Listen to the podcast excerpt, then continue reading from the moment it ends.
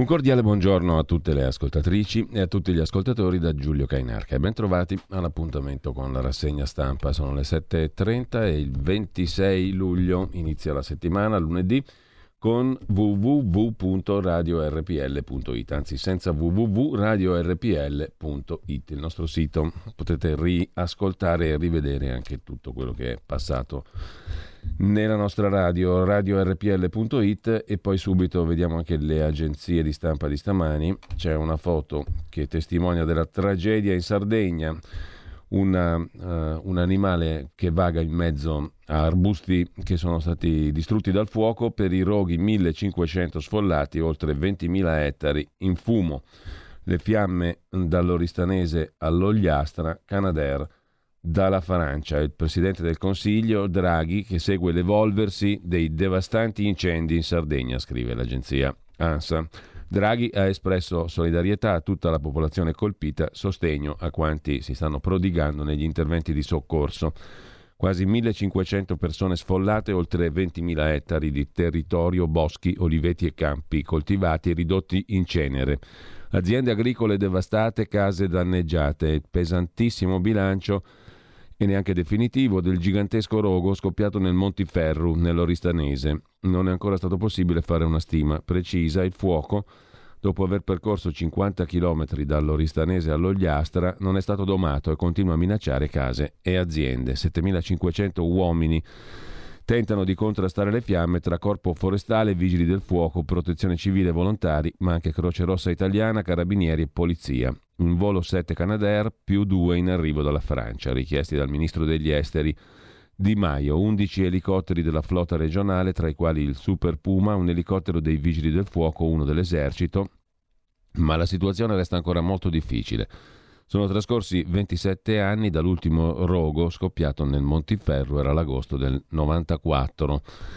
Le alte temperature e il vento, scrive ancora l'agenzia ANSA stamani in prima pagina, hanno alimentato il fuoco che si è propagato circondando prima Santo Lussurgiu e poi spostandosi a Cuglieri. Il piccolo paese è stato assediato dalle fiamme per tutta la notte, 200 le persone sfollate, con loro anche tutti gli abitanti di Sennariolo, 500, 155 persone che si trova a pochi chilometri e dove gli stessi cittadini di Cugliari avevano trovato rifugio. Sono ripresi all'alba i lanci d'acqua dal cielo, ma dopo una lieve tregua, con il passare delle ore l'aumento delle temperature e della forza del vento, le fiamme hanno ripreso vita, trasformando tutta l'area in un inferno e hanno raggiunto le fiamme anche Scano Montiferro, dove sono state evacuate alcune abitazioni sfollate 400 persone, un'emergenza continua. Il presidente della regione Solinas è nella sala operativa della protezione civile per coordinare e seguire le operazioni, così l'agenzia ANSA in primo, primissimo piano. Stamani dalla Sardegna 1500 circa gli sfollati, oltre 20.000 ettari in fumo. Sempre dal primo piano poi dell'agenzia ANSA il secondo titolo su Tokyo 2020, altre due medaglie oggi per l'Italia nel nuoto, azzurri d'argento nella staffetta 4% stile libero, Martinenghi bronzo nei 100 rana. In primo piano anche la Tunisia, Premier licenziato, Parlamento Congelato, il presidente tunisino Kais Sayed ha annunciato la sospensione del Parlamento e il licenziamento del primo ministro Hichem Mecici dopo una giornata di proteste popolari contro il sistema politico. Subito dopo l'annuncio del presidente Sayed, a seguito di una riunione di emergenza a Cartagine con vertici di sicurezza ed esercito, molti cittadini si sono riversati nelle strade suonando i clacson delle automobili in segno di giubilo. Ieri, 64 anniversario della proclamazione della Repubblica tunisina. Migliaia di cittadini hanno marciato in diverse città per protestare contro i fallimenti del governo e la mala gestione della pandemia Covid. Nella capitale, Tunisi, centinaia di manifestanti si erano radunati davanti al Parlamento gridando slogan contro il partito islamico Ennada e il premier Mecici, con la folla a chiedere a gran voce lo scioglimento del Parlamento. È stato congelato il Parlamento, licenziato il primo ministro in Tunisia.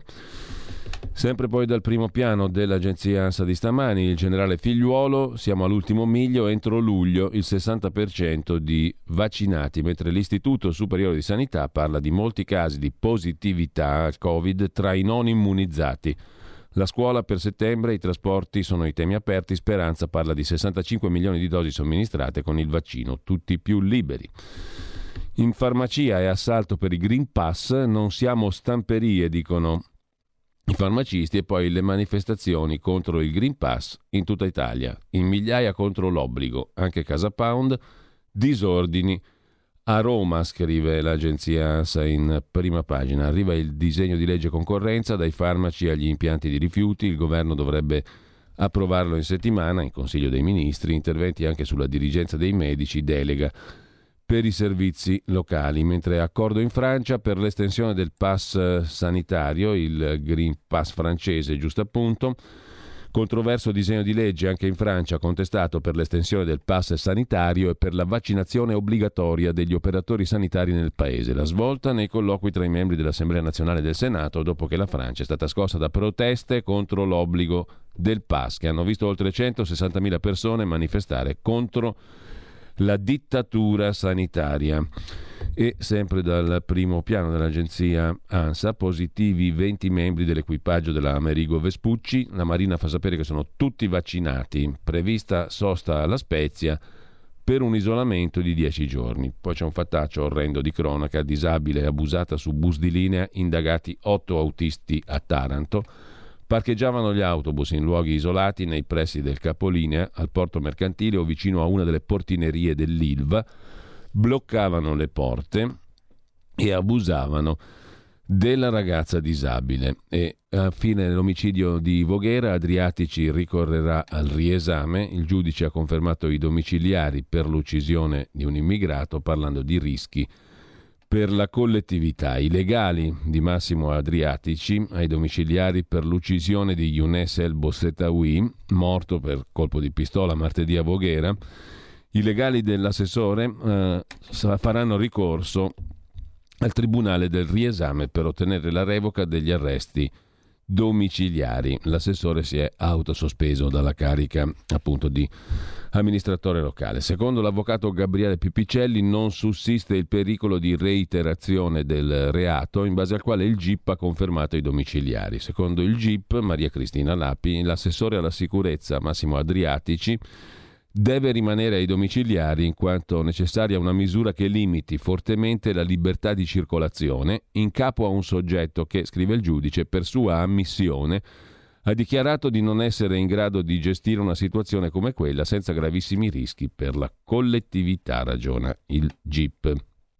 Mentre sulla questione dei giudici di Milano eh, e sulla questione Storari, Amara, CSM, da Vigo, il CSM ha chiesto il trasferimento di Storari, PM e giudici hanno firmato una documento che chiede che il pubblico ministero Storari non sia trasferito. Dopo i pubblici ministeri di Milano, anche gran parte dei magistrati dell'ufficio GIP, una ventina su 32 in servizio, e i giudici del Tribunale di Milano, come quelli della sesta sezione penale, hanno sottoscritto l'appello a favore del pubblico ministero Storari, nei cui confronti il procuratore generale di Cassazione, Salvi, ha chiesto il trasferimento per incompatibilità ambientale per il caso dei verbali dell'avvocato Amara.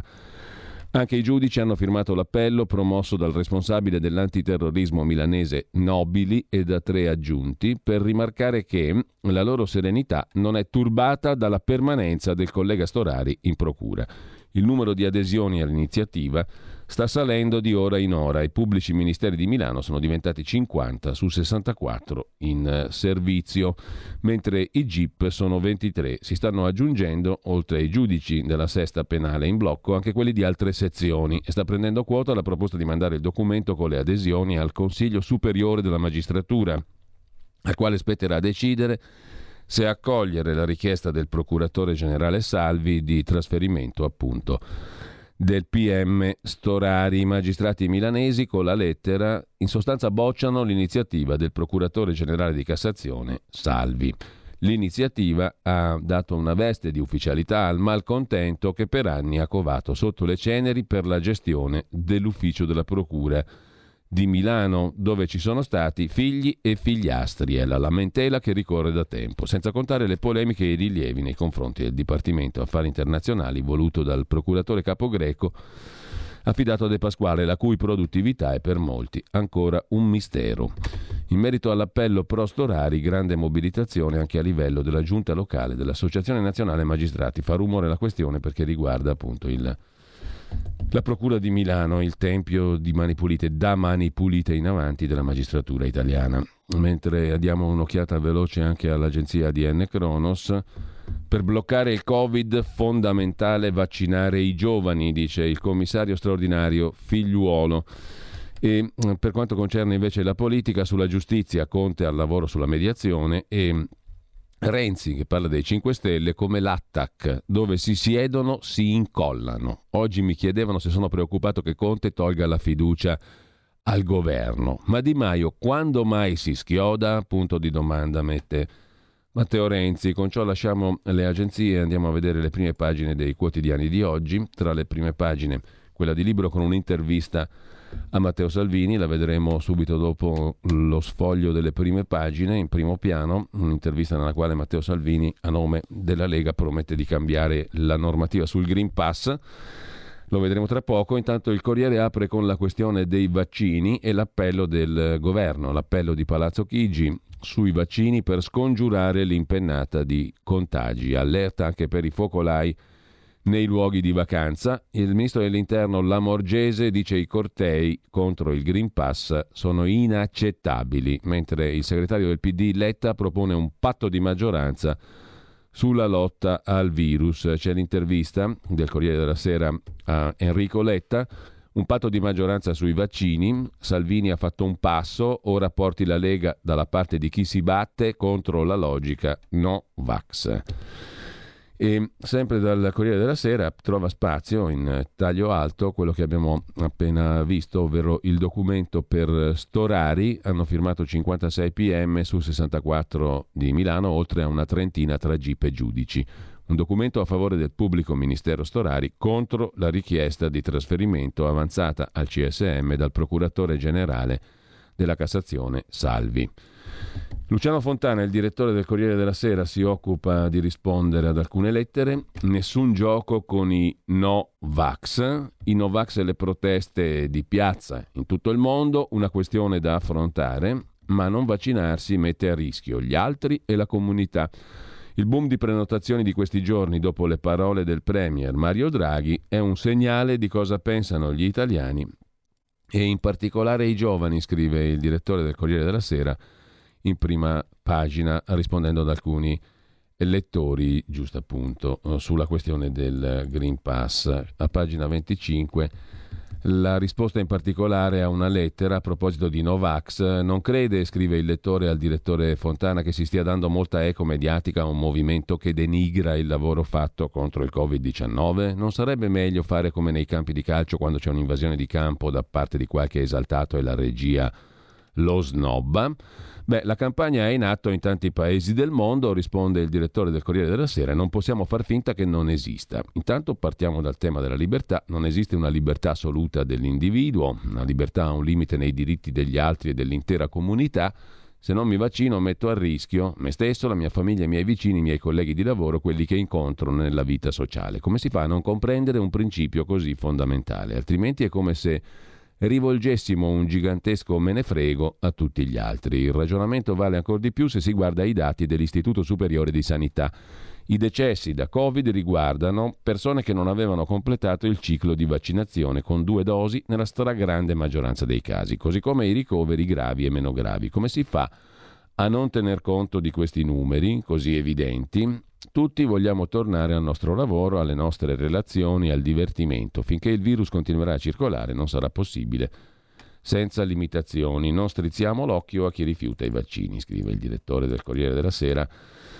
Luciano Fontana, mentre l'articolo di fondo affronta lo stesso tema, giustizia e Green Pass, il pezzo è di Angelo Panebianco, politologo, così ostili in nome del popolo, Apparentemente non hanno nulla in comune la volontà dei 5 Stelle e di certa magistratura di difendere l'imprescrittibilità dei procedimenti giudiziari e la campagna della destra contro l'obbligatorietà dei vaccini, eppure al fondo si scopre una identica ostilità per le condizioni che consentono a una società di essere libera, un'identica incomprensione di come si possa alimentare un regime di libertà. Non è solo colpa dei politici, è un effetto del meccanismo democratico. Quei politici rappresentano settori della società che nutrono la stessa ostilità o la stessa incomprensione. Insomma, la visione forcaiola della giustizia e quella contro il Green Pass sono espressione di una stessa cultura, tra virgolette, politica, scrive Angelo Panebianco. Il data room di Milena Gabanelli si occupa invece di Vaticano. Dopo dieci anni di segreti in Vaticano è l'ora dei conti. Il Tribunale del Papa da domani processerà fra gli altri anche il cardinale Becciu. È la prima volta nella storia truffa, riciclaggio, peculato, corruzione i reati imputati.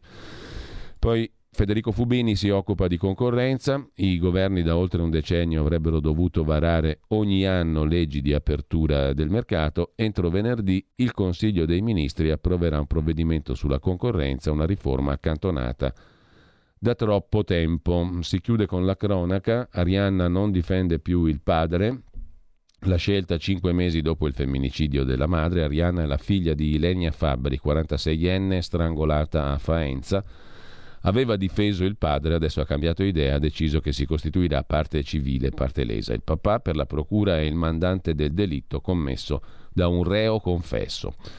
E poi la Sardegna a fuoco. È Alberto Pinna che si occupa della questione, l'appello all'Europa per i Canadair, 20.000 ettari in fumo, più di 1.500 persone sfollate. Il resoconto di Alberto Pinna, pagina 16 del Corriere della Sera, anche Nicola Pinna su la stampa, come vedremo, si occupa della questione inviato nell'isola che brucia 1500 gli sfollati, gli incendi nelle zone di Oristano e nell'Ogliastra.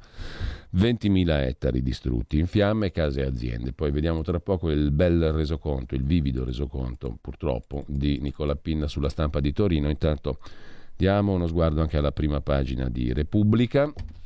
Repubblica si apre con una questione principale, il pass anche per i ristoratori. Il governo imporrà il certificato a chi lavora nei locali dove il pubblico deve entrare con il QR code, con eh, il Green Pass, giusto appunto. L'obbligo vaccinale a scuola soltanto nelle regioni in cui l'adesione è bassa. In agosto un nuovo decreto. Obbligo vaccinale per insegnanti e personale non docente nelle regioni che non raggiungano una percentuale di vaccinazione. E da metà agosto Green Pass anche per chi lavora nei locali in cui si entrerà con la stessa modalità, cioè ristoranti, bar, piscine, stadi e teatri. Sono le due novità a cui sta lavorando il governo. Le decisioni entro il 5 agosto e Figliuolo risponde ai Novax con i tamponi scontati. Sullo sconto poi il tempo sarà molto scettico, come vedremo, appena 4 euro per tampone.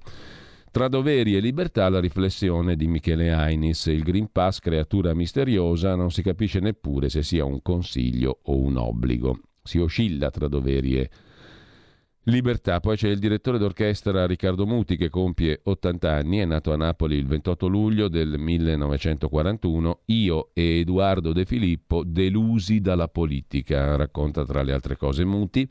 Il tema della giustizia in prima pagina su Repubblica, Liana Milella se ne occupa come sempre, i processi di mafia e di terrorismo potranno durare tutto il tempo che serve. Per la Guardia Sigilli Cartabia per il Premier Draghi questo è possibile.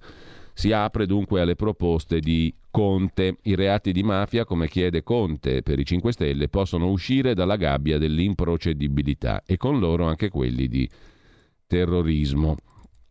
Con ciò lasciamo la prima pagina di Repubblica e andiamo alla prima pagina della stampa di Torino.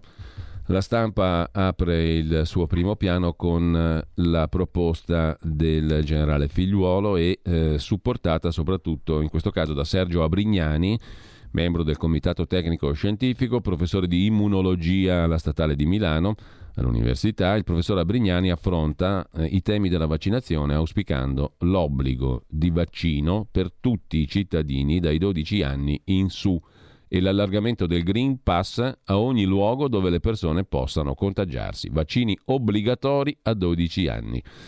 C'è anche l'ok dei costituzionalisti sull'obbligo di vaccino. L'infezione torna a salire ma scendono le vittime. A Brignani, Comitato Tecnico Scientifico, propone l'immunizzazione anche per i ragazzi e Salvini si schiera con i no pass, scrive la stampa in prima pagina, mentre sempre dalla stampa l'auspicio di Prodi, Romano Prodi intervistato da Fabio Martini, Draghi rimanga a Palazzo Chigi fino al 2023. Un viaggio notturno nelle discoteche clandestine d'Italia. In Italia, scrive Franco Giubilei, sempre sulla stampa di Torino, si balla allegramente dappertutto, alla faccia dei divieti, aggirati da discoteche aperte ogni weekend, ufficialmente per serate con DJ set, dove si prenota la cena per poi fermarsi fino alle prime ore del mattino, quando le piste dei locali si riempiono di ragazzi pronti a scatenarsi nelle danze.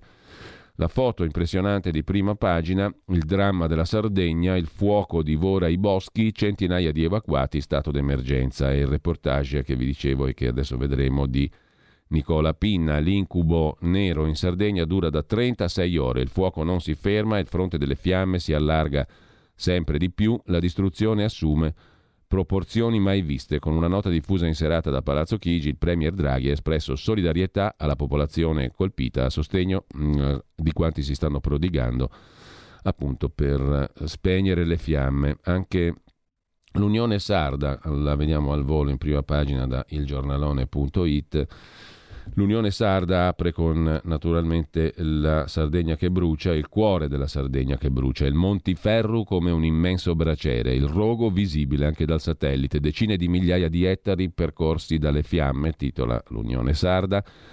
In prima pagina aziende distrutte e boschi cancellati. Brucia il cuore della Sardegna, devastato il Montiferru, Cugliari, Magomadas, Tresnurages, Macomer, Sant'Ulussurgiu. Si parla di 20.000 ettari percorsi dalle fiamme Problemi anche in Ogliastra e nel Sassarese, bilancio drammatico, persone in fuga, aziende distrutte, cancellati alberi millenari, migliaia di animali morti. La giunta regionale sarda Solinas chiede al governo subito gli aiuti e dichiara lo stato di emergenza per i roghi che hanno distrutto l'Oristanese, ma non solo. Servono sostegni immediati, ha detto Solinas, solidarietà all'isola da tutto il mondo politico. Lingue di fuoco, fiumi di parole, il titolo del commento di prima pagina sull'Unione Sarda, firma di Ivan Paone, dopo le decine di migliaia di ettari bruciati, un uliveto millenario distrutto, la strage di pecore, cavalli, cani e maiali, la paura delle persone costrette a fuggire dalle loro case per non essere inghiottite dal fuoco, dopo tutto questo le voci della politica più alte delle fiamme che hanno divorato il cuore della Sardegna.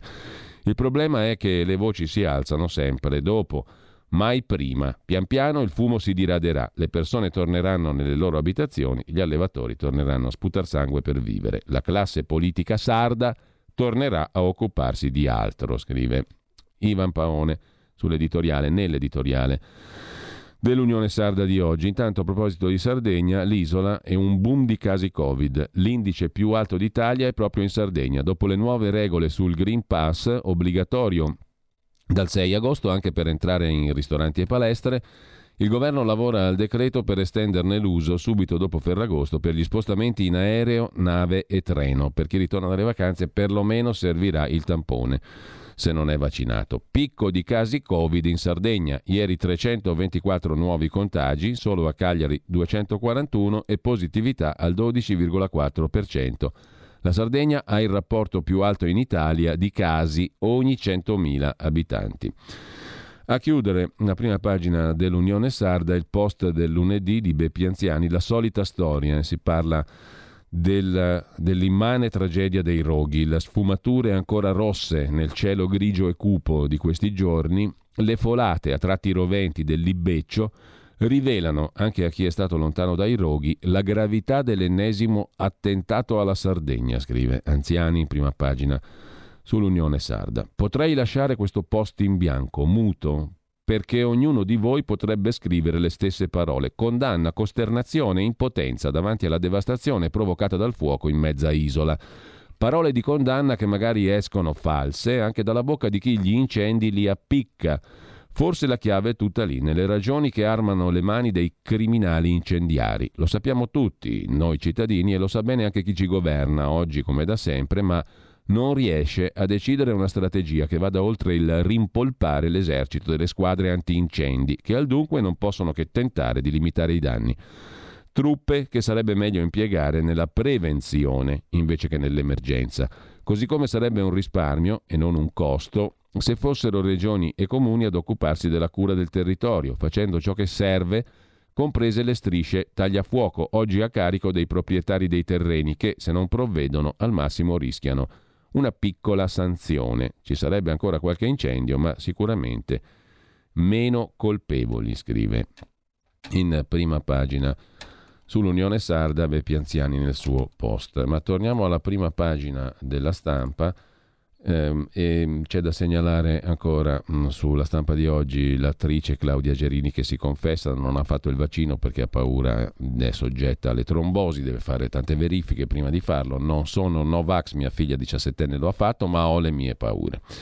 Detto questo, eh, sempre dalla prima pagina della stampa, anche l'Everest è infetto, il virus ha conquistato il tetto del mondo, ma la si minimizza perché altrimenti addio entrate da turismo. Sull'Everest il Covid-19 si diffonde, scrive la stampa in prima pagina e mh, mm, sempre dalla stampa vi dicevo il resoconto, le prime due pagine della stampa di Torino sono dedicate alla Sardegna che brucia e chiede aiuto, un'apocalisse ambientale, roghi e centinaia di sfollati, la solidarietà di Draghi, i Canadair non bastano, l'Italia ne chiede altri all'Europa.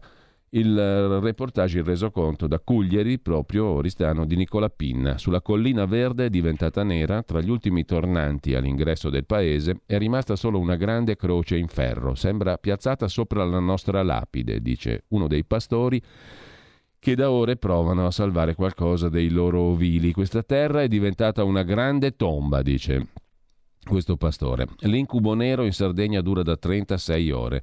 Il fuoco non si ferma e il fronte delle fiamme si allarga. La distruzione assume proporzioni mai viste. Abbiamo perso tutto, ma proprio tutto, grida un altro allevatore che non può neanche arrivare nella sua azienda.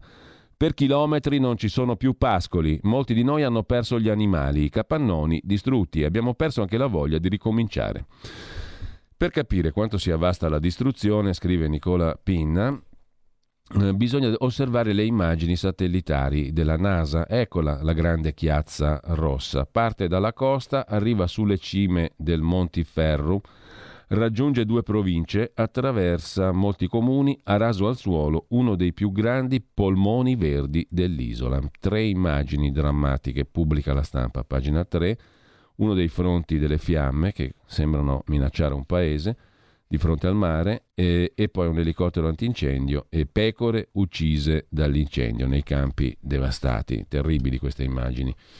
Comunque, le immagini satellitari della NASA lo rivelano. La grande chiazza rossa del fuoco parte dalla costa e arriva sulle cime del Montiferro, raggiunge due province ha raso al suolo un grandissimo polmone verde della Sardegna. Dall'elicottero della forestale, che per ore sgancia bombe d'acqua, è impossibile vedere la fine della distesa di cenere e fumo. I Canadair non fanno in tempo a fermare l'avanzata delle fiamme. Sui cieli dell'Oristanese si alternano sette aerei, riempiono i serbatoi in mare e nel vicino lago Omodeo, ma il vento innesca continuamente nuovi fronti. L'emergenza si attenua e riparte. L'incendio spento è solo un'illusione, perché poi riprende e con più vigore e in un attimo arriva al giardino delle case. Da Santo Lussurgio a Cuglieri, poi verso le borgate marine di Santa Caterina, Porto Alabe. Cambia ancora direzione e si spinge fino a Tresnurages, Sindia, Sennariolo, Scano Montiferru. Teme ancora la gente di Macomer che già nelle scorse, nelle scorse settimane ha pagato un tributo altissimo alla maledizione dei piromani.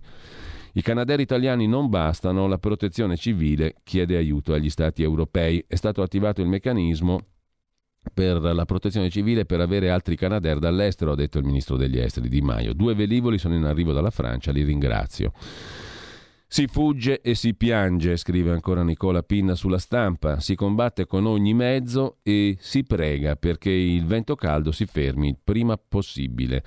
La notte è interminabile, con gli elicotteri e gli aerei costretti ad arrendersi ai rischi del buio. I sindaci usano gli altoparlanti e ordinano l'evacuazione dei paesi. A Bosa si dorme nella palestra di una scuola, ma in tanti restano in macchina, tra i chioschi del lungomare, da dove si vede bene la linea rossa del fuoco. L'alba porta ancora paura. Il pomeriggio concede una tregua, ma al tramonto la guerra è ancora in corso. Non è ancora il momento di calcolare i danni, dice il sindaco di Cuglieri, Gianni Panichi. Adesso dobbiamo salvarci la pelle. Nel paese che oggi invoca di nuovo l'aiuto di Santa Maria della Neve, le fiamme sono arrivate ovunque, nel giardino di una scuola, all'interno dell'ufficio postale, nei capannoni di diverse aziende. Anche le case, sì, le nostre case. Siamo fuggiti in tempo e ancora non siamo tornati, racconta Giovanni Manca, che nel cuore della notte ha portato al sicuro la famiglia. Una scena del genere qui non si era mai vista, sembra un terribile film. Ed è invece tutto vero, scrive ancora Nicola Pinna sulla stampa, ma non sembra possibile che il disastro sia partito da un'auto andata a fuoco sabato pomeriggio tra Bonarcado e Santo Lussurgiu. I piromani sospettano gli agenti del corpo forestale ci hanno messo lo zampino, hanno piazzato le solite esche incendiarie in punti diversi e così il primo incendio si è ricongiunto agli altri e dai boschi secolari è arrivato a pochi metri dalla spiaggia. Visto dalla barca di Rossano Ibba, l'inferno tra Montiferro e Planargia pare esteso quanto l'orizzonte. Nella terra della Malvasia i vigneti sono stati cancellati. Un colpo durissimo, spiega il titolare di una delle più note cantine della zona. Ho appena fatto un giro in campagna, la situazione è drammatica. Alle porte di Bosa, all'ora di pranzo, i turisti caricano i bagagli, si allontanano di corsa. C'è chi piange, chi racconta con un video il dramma in corso. Non c'è tempo da perdere. I vigili del fuoco lo ripetono di continuo. Giancarlo Cossu a un certo punto capisce che non c'è scampo. È fatta, racconta via WhatsApp, il fuoco è già sulle case. Sono morti molti animali tra le aziende agricole che fino a ieri erano mimetizzate nella macchia mediterranea. Di portarli in salvo, scrive Nicola Pinna, non c'è stato il tempo, ma ora c'è da pensare alla gente. Non è ancora chiaro come si sia innescata questa sciagura, dice il sindaco di Santo Lussurgiu, Diego Loi. Aspettiamo di saperlo, ma non vorremmo mai scoprire che dietro questo incubo c'è la mano di qualche criminale che ha progettato di mettere in ginocchio la nostra terra. La sera il vento cambia direzione, rafforza l'intensità e le colonne di fumo raccontano che i roghi sono ancora potenti. La prima stima, quella che raccontava di 20.000 ettari inceneriti, forse è già stata superata. Tra le campagne continuano a lavorare 7.500 persone, volontari, vigili del fuoco, operai forestali, agenti forestali. La Regione Sardegna chiede i ristori immediati al governo, ma i pastori sardi non sono disposti ad aspettare e da ogni angolo dell'isola hanno iniziato l'antica catena di solidarietà delle campagne. Una pecora da ogni ovile per riformare le greggi perdute, scorte di foraggio perché nessun animale resti senza cibo. Al verde cancellato in questi giorni penserà la natura.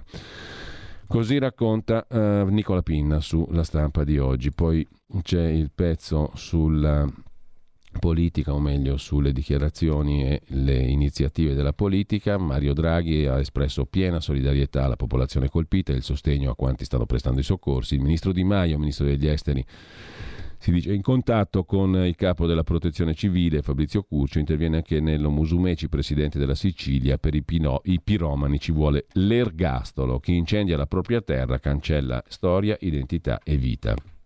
Montiferro, Planargia e il Margine bruciano e nessuno sa per quanto ancora si dovrà assistere a queste scene apocalittiche. Il bilancio dell'incendio è grave purtroppo ancora molto parziale. Almeno 20.000 ettari di territorio, boschi, campi coltivati e oliveti ridotti in cenere. E quando le fiamme saranno spente si dovranno contare i danni di aziende agricole devastate, case danneggiate, un paesaggio che non sarà più lo stesso. Il fuoco ha percorso 50 km nell'Oristanese, la giunta regionale sarda ha approvato lo stato d'emergenza che precede la richiesta di stato di calamità al governo. La situazione di questa apocalisse ambientale, l'ha definita col diretti, è talmente drammatica che oltre al dispositivo di Corpo Forestale, Vigili del Fuoco, Protezione Civile, Croce Rossa, Carabinieri e Polizia sono arrivati dalla Francia due Canadair in supporto dei sette già al lavoro. In serata la solidarietà del Presidente del Consiglio Mario Draghi. Dall'opposizione l'appello di Giorgia Meloni, Fratelli d'Italia, chiediamo al governo di concentrare le attenzioni di tutta la protezione civile nazionale sui territori colpiti. Il governatore della Sardegna Solinas ha ricevuto offerte d'aiuto, in primis dalla Liguria, ma anche dalla Corsica il cui presidente Simeoni, con una telefonata, ha espresso vicinanza, si è detto pronto a collaborare in ogni modo con l'isola di Rimpettaia. Così.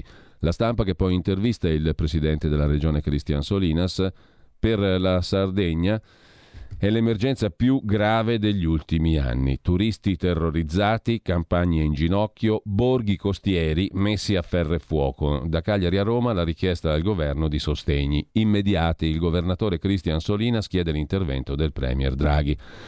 Ancora non è possibile fare una stima esatta, dice Solinas alla stampa. La situazione è in evoluzione. Quello a cui stiamo assistendo è un dramma di proporzioni enormi, ettari ed ettari andati in fumo, secoli di storia ambientale e paesaggistica cancellati. Per di più, tante imprese, tante persone sono state colpite, ma come comunità stiamo reagendo in maniera molto molto forte. L'apparato della protezione civile regionale è in moto fin dal primo momento e una giunta regionale d'emergenza ha appena dichiarato lo stato di calamità naturale. Qual è la richiesta della Sardegna al governo? Chiediamo al governo, dice Solinas, un sostegno economico immediato per ristorare i danni e aiutare le comunità colpite a ripartire. Scriverò al Presidente Mario Draghi per chiedere anche che una quota del PNRR sia subito destinata alla Regione per un grande progetto di riforestazione che rimargini queste terribili ferite. Insieme al governo, per prima cosa, abbiamo cercato di potenziare il numero dei mezzi in servizio. La Sardegna aveva tre Canadair su Olbia, siamo riusciti a portarli a otto e ora col meccanismo europeo potremo contare sul supporto di mezzi da Francia e Grecia. La giunta regionale, coi sindaci, sta pianificando al meglio gli interventi. Qui si lavora alacremente, si cerca la strategia per fornire il più alto supporto possibile a tutte le comunità colpite. Così sulla stampa di Torino le prime due pagine dedicate con il reportage e le interviste di Nicola Pinna alla Sardegna in fiamme. Lasciamo con questo la stampa, andiamo a vedere adesso la prima pagina di Libero con l'intervista a Matteo Salvini di cui vi dicevo prima. Intervista che apre la prima pagina e prosegue a pagina 2. Cambierò il Green Pass, è la promessa di Salvini. Le persone scese in piazza contro i lasciapassare vanno ascoltate. Non obblighiamo gli insegnanti a vaccinarsi. Da PD e 5 Stelle provocazioni continue. Perché assumere Arcuri e la Fornero? Arcuri è entrato di nuovo al governo. È evidente che una parte della magistratura sia legata alla sinistra. Prima domanda di Pietro Senaldi. Senatore Salvini, lei è accusato di tenere una linea ambigua sui vaccini. Non li sponsorizza, non li condanna. Dice di comprendere chi protesta contro il Green Pass, al contempo vorrebbe tenere tutto aperto. Crede che i vaccini servano? Quanto? Non pensa che se molte persone non si vaccinano il virus continuerà a circolare? Credo alla scienza, risponde Matteo Salvini al Libero, osservo la realtà, amo la libertà, anzi le libertà, tutte le libertà. Mi sono vaccinato per libera scelta, ma non penso che tutti gli italiani debbano essere costretti a farlo. Sono per l'informazione, non per l'imposizione, gli obblighi, le multe. Oggi il Green Pass con i letti di terapia intensiva, per fortuna vuoti al 98%, rischia di escludere dalla vita sociale più della metà degli italiani. Una famiglia anche vaccinata che andrà in vacanza a Ferragosto con una figlia di 14 anni dovrà fare un tampone ogni volta per andare in pizzeria, in piscina o al parco giochi? Non si sta esagerando? E se il pass evita tutti i problemi, perché non riaprire in sicurezza anche le discoteche con il pass? Ci sono in ballo 3.000 imprese, 100.000 posti di lavoro, il diritto di milioni di ragazzi a vivere e divertirsi in sicurezza. I numeri stanno salendo vorticosamente, ieri 5.000 contagi, dice l'intervistatore Pietro Senaldi. Non teme che avremo un autunno come l'anno scorso? E cosa pensa che si debba fare per scongiurare questa eventualità funesta? Il dato dei morti, dei ricoveri, delle terapie intensive, risponde Salvini, per ora rimane fortunatamente costante sotto controllo. Ieri sette morti, nei giorni precedenti simili o inferiori cifre. Gli italiani vaccinati sono ormai quasi 40 milioni, entro settembre saranno molti di più. Le scuole e le aziende dovranno riaprire per tutti, senza esclusioni, licenziamenti o punizioni. Si può fare. Il giorno che hanno firmato il decreto riaperture ci furono 361 morti, oggi che si parla di nuovi limiti e chiusure solo 7. Qualcosa non torna. Lei è scettico comprensibilmente sui vaccini ai ragazzi perché non riterrebbe una sciagura la ripresa dell'anno scolastico in DAD, non pensa che per evitarlo sia necessario imporre il vaccino per legge al personale scolastico, pensa che l'obbligo andrebbe alzato come età dai 12 ai 16 anni. Io penso, risponde Salvini, che non si debba obbligare nessuno e per la salute dei figli, come per l'educazione, nel caso della legge ZAN, la decisione spetta a mamma e papà e non ad altri. Sul vaccino ai ragazzi non esprime dubbi Salvini, ma alle comunità scientifiche di altri paesi europei come Germania e Gran Bretagna, che invitano a vaccinare i ragazzi solo se hanno altre gravi patologie. Sugli insegnanti credo sia un falso problema, più del 90% di loro ha già fatto il vaccino. Alla maestra di mia figlia a settembre non chiederò di certo il pass, ma la passione di sempre. Il Green Pass è di difficile attuazione. Chi controlla? Quali devono essere le sanzioni? Cosa non la convince della certificazione verde? chiede Senaldi. Risponde Matteo Salvini. Sono domande da girare ai ministri Speranza e Lamorgese. Se per le partite negli stadi o per i grandi concerti forse un senso ci poteva essere, Partire a inizio agosto con tutte le altre attività sarà ingestibile. Che facciamo? Trasformiamo baristi, bagnini e camerieri in poliziotti? Gli italiani sono persone di buon senso, rispettosi, non meritano altri problemi e altra burocrazia. Penso al mondo del turismo, del commercio, ai molti genitori con figli, alle loro difficoltà. Almeno r- concedere tamponi salivari rapidi e gratuiti a tutti sarebbe utile. Quando il Green Pass arriverà in aula presenteremo tutti gli emendamenti necessari. Concorda col fatto che l'Italia non può permettersi di richiudere? Domanda ancora Senaldi a Salvini. Quale prezzo è disposto a far pagare agli italiani per evitare un nuovo lockdown e a quali condizioni lo riterrebbe necessario? Il lockdown, risponde Salvini, sarebbe una sconfitta per tutti, un colpo mortale per l'Italia ma parliamo del nulla ora, i dati sono sotto controllo, sono convinto che il piano vaccinale sarà uno scudo importante. Mi fido degli italiani, parlare di possibili catastrofi fa male al Paese. Negli ultimi giorni i messaggi di terrore sui contagi hanno provocato migliaia di disdette in alberghi in tutta Italia. Assurdo, leggere alcuni giornali e guardare alcuni TG mi fa venire tanti dubbi. Cosa pensa davvero dei Novax? Vittime della cattiva informazione, della paura, della sfiducia verso la politica, l'Italia dopo Covid è più cattiva? chiede Senaldi. Risponde Salvini. Il Covid ci ha cambiato, ma mi limito a osservare che la preoccupazione sul tema vaccini non è alimentata da qualche no vax, ma da alcuni pasticci oggettivi.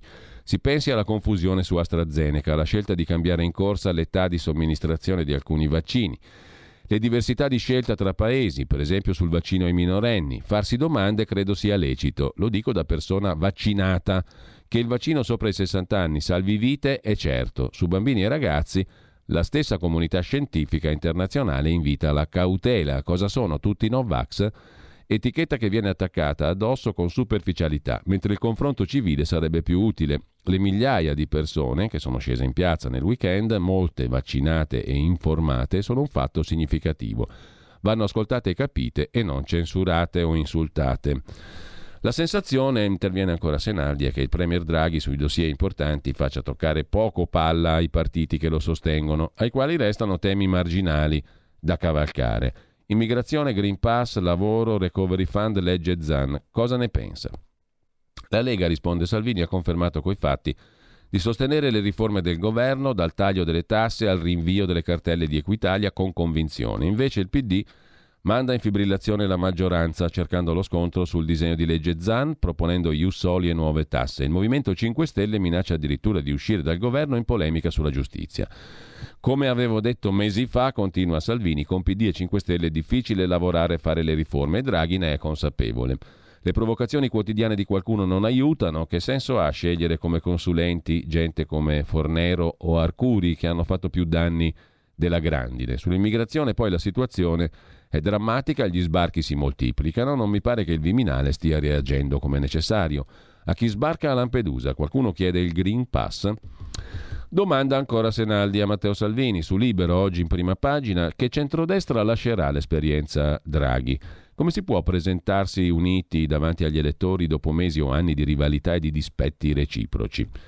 Il centrodestra sarà unito come lo è sui territori, è quello che chiedono gli elettori e perché dove governiamo lo facciamo bene. Cerca- cercano di allontanarci e dividerci, non ci riusciranno. La presenza della Lega in questo governo è una garanzia per tutti, figurarsi se avessimo solo PD e 5 Stelle. Domanda ancora, Senaldi, non teme di pagare nell'urna i compromessi del governo? O è cambiata la stagione e i cittadini premiano chi governa in maniera pragmatica e perdonano meno chi non riesce a mantenere le promesse fatte quando era all'opposizione? Risposta di Salvini: Se avessi scelto di inseguire il consenso o il sondaggio quotidiano, non sarei entrato nel governo. Abbiamo deciso di farlo per amore dell'Italia, per non lasciare a PD 5 Stelle le chiavi del futuro dei nostri figli, per evitare patrimoniale, ius soli, tasse sulla casa, nuova burocrazia, blocco delle grandi opere. Grazie alla Lega al governo è stata salvata la flat tax per partite IVA fino a 65 mila euro. Sono state rinviate le cartelle esattoriali e i pagamenti dei lavoratori autonomi. Ora siamo al lavoro per rateizzare e rottamare dopo aver bloccato aumento dell'IMU e possibili patrimoniali.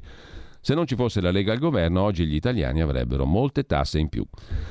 Ha annunciato mezzo milione di firme al referendum sui magistrati entro una settimana. Cosa dicono gli italiani che incontra i gazebo? Raccoglieremo più di un milione di firme, visto il successo, magari anche due, risponde Salvini. Nelle piazze e nei comuni, si può firmare tutti i giorni nel proprio comune di residenza, firmano persone di tutte le idee, età e professioni, di destra e di sinistra. Tutti ci ringraziano e chiedono di andare avanti perché di questa giustizia gli italiani non ne possono più. Non credo ai complotti, ma che una piccola parte di magistratura sia legata alla sinistra e usi i processi per fare politica è evidente. Mi limito a ricordare che a dire Salvini ha ragione, ma va attaccato fu Palamara. A metà settembre andrò in tribunale a Palermo per il caso Open Arms, per aver difeso il mio paese. Sarò in quel tribunale dove di solito processano i mafiosi a testa alta, perché difendere l'Italia dagli scafisti e dai clandestini non è reato. Ancora tre domande per eh, Salvini su Libero. La riforma della giustizia a Cartabia non è sufficiente senza i referendum? Conte può far cadere il governo davvero sulla riforma Cartabia? Riforma Cartabia e referendum sono complementari. Se Conte volesse uscire dal governo sarebbe una splendida notizia per gli italiani. A Voghera ancora non è chiaro, dice Senaldi, quel che è successo, ma la società si è divisa. Ci sono troppe armi in Italia in mano ai privati o troppi clandestini violenti. Da che parte sta la legalità in quella vicenda? Disarmare i cittadini per bene, risponde Salvini, significa aiutare i delinquenti. Solo quel genio di Letta poteva avere un'idea così. Su Voghera attendo i risultati del lavoro degli inquirenti. In generale non credo in Italia ci sia il Far West. Per ottenere il porto d'armi è necessario sottoporsi a test e controlli. Sono 1.300.000 gli italiani che detengono un'arma legalmente. Un video conferma che l'uomo, purtroppo poi rimasto ucciso, aveva colpito per primo l'assessore che ha reagito. A chiudere, che ne pensa dei nuovi fondi dati dal governo a Invitalia guidata da Arcuri? Mi sembra assurdo, per motivi di costo e di opportunità. Mi tengo stretto il generale Figliuolo che ha dato una spinta decisiva alla campagna vaccinale dopo i disastri delle primule di Conte e Arcuri, dice Matteo Salvini in prima pagina su Libero. Visto che siamo uh, a Libero, vediamo anche gli altri titoli. Conte finge di volere la crisi ma è pronto ad accordarsi sui temi della giustizia. E poi sul caso dell'Eni si colpisce un PM per educarne 100, lo dice Fabrizio Cicchitto in prima pagina. Colpire un PM per educarne 100, meccanismo perverso. Sul caso Eni finisce sotto accusa il magistrato Storari che ha svelato l'insabbiamento. E sempre dalla prima pagina di Libero. L'auto elettrica inquina esattamente come le altre. L'intervista ancora di Pietro Senaldi al presidente dell'ACI, Sticchi Damiani, a pagina 9 il resto dell'argomentazione che non è un'argomentazione isolata, lo pensano in molti. Il presidente dell'ACI parla di una Europa che si sta uccidendo per nulla. L'auto verde inquina come le altre. Basta ideologia per salvare l'ambiente, è sufficiente incentivare gli acquisti di veicoli usati Euro 5 e Euro 6. Chi comprerebbe un bolide che non romba Ferrari e Maserati? L'Italia deve tutelare i suoi marchi e non farli transitare altrove. In Italia circolano 12 milioni di auto altamente inquinanti, la gente le tiene perché non può permettersi di sostituirle. Per svecchiare il parco auto lo Stato deve dare 2.000 euro a chi rottama e abbattere l'imposta di trascrizione. L'illusione verde, la vettura elettrica inquina di più in fase di produzione, soprattutto di smaltimento, a causa delle batterie, dice il presidente dell'ACI Sticchi Damiani, Angelo Sticchi Damiani, intervistato da Libero.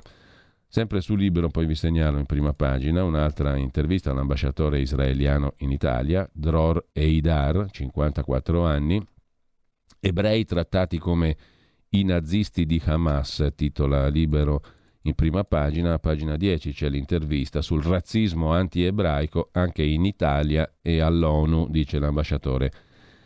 L'ambasciatore israeliano a Roma Dror Eidar. La comunità internazionale tratta la nostra democrazia alla pari dei nazisti di Hamas. Roma riconosca Gerusalemme capitale come ha fatto Trump.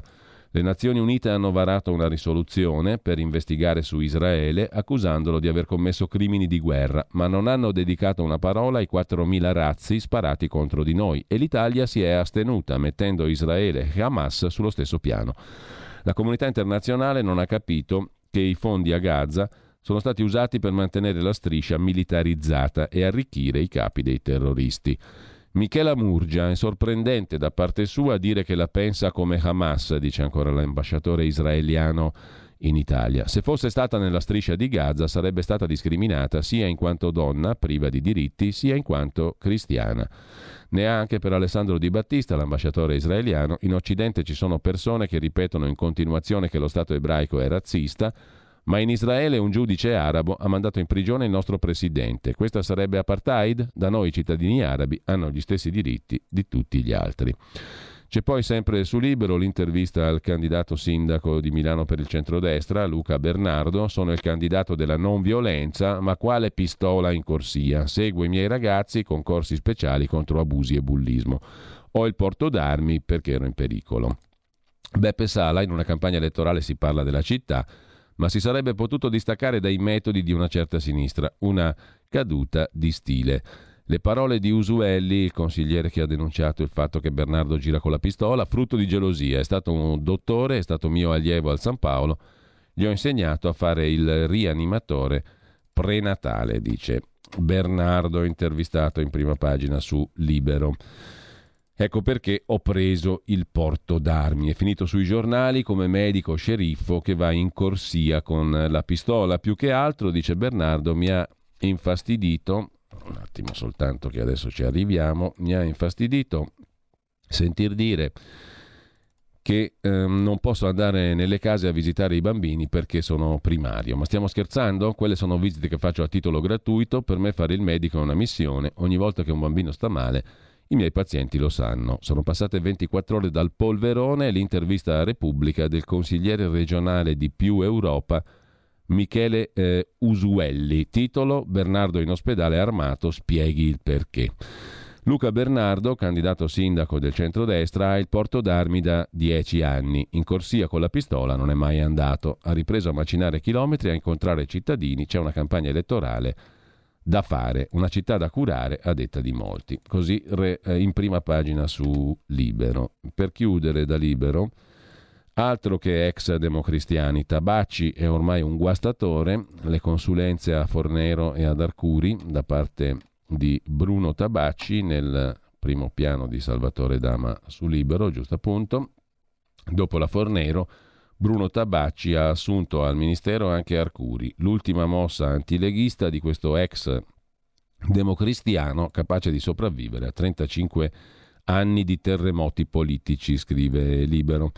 Vi segnalo poi da Libero, prima pagina, Corrado Ocone, filosofo, anche la cultura si è ammalata nel dibattito sulle libertà, scrive il filosofo è una forzatura parlare di dittatura sanitaria, ma le limitazioni ci sono. Nel dibattito sulla libertà sono scomparse le idee, denuncia Ocone. E infine Antonio Socci, la scienza dimostra l'esistenza di Dio, l'universo su misura, scrive Socci, a pagina 17 il dettaglio delle sue argomentazioni, in estrema sintesi.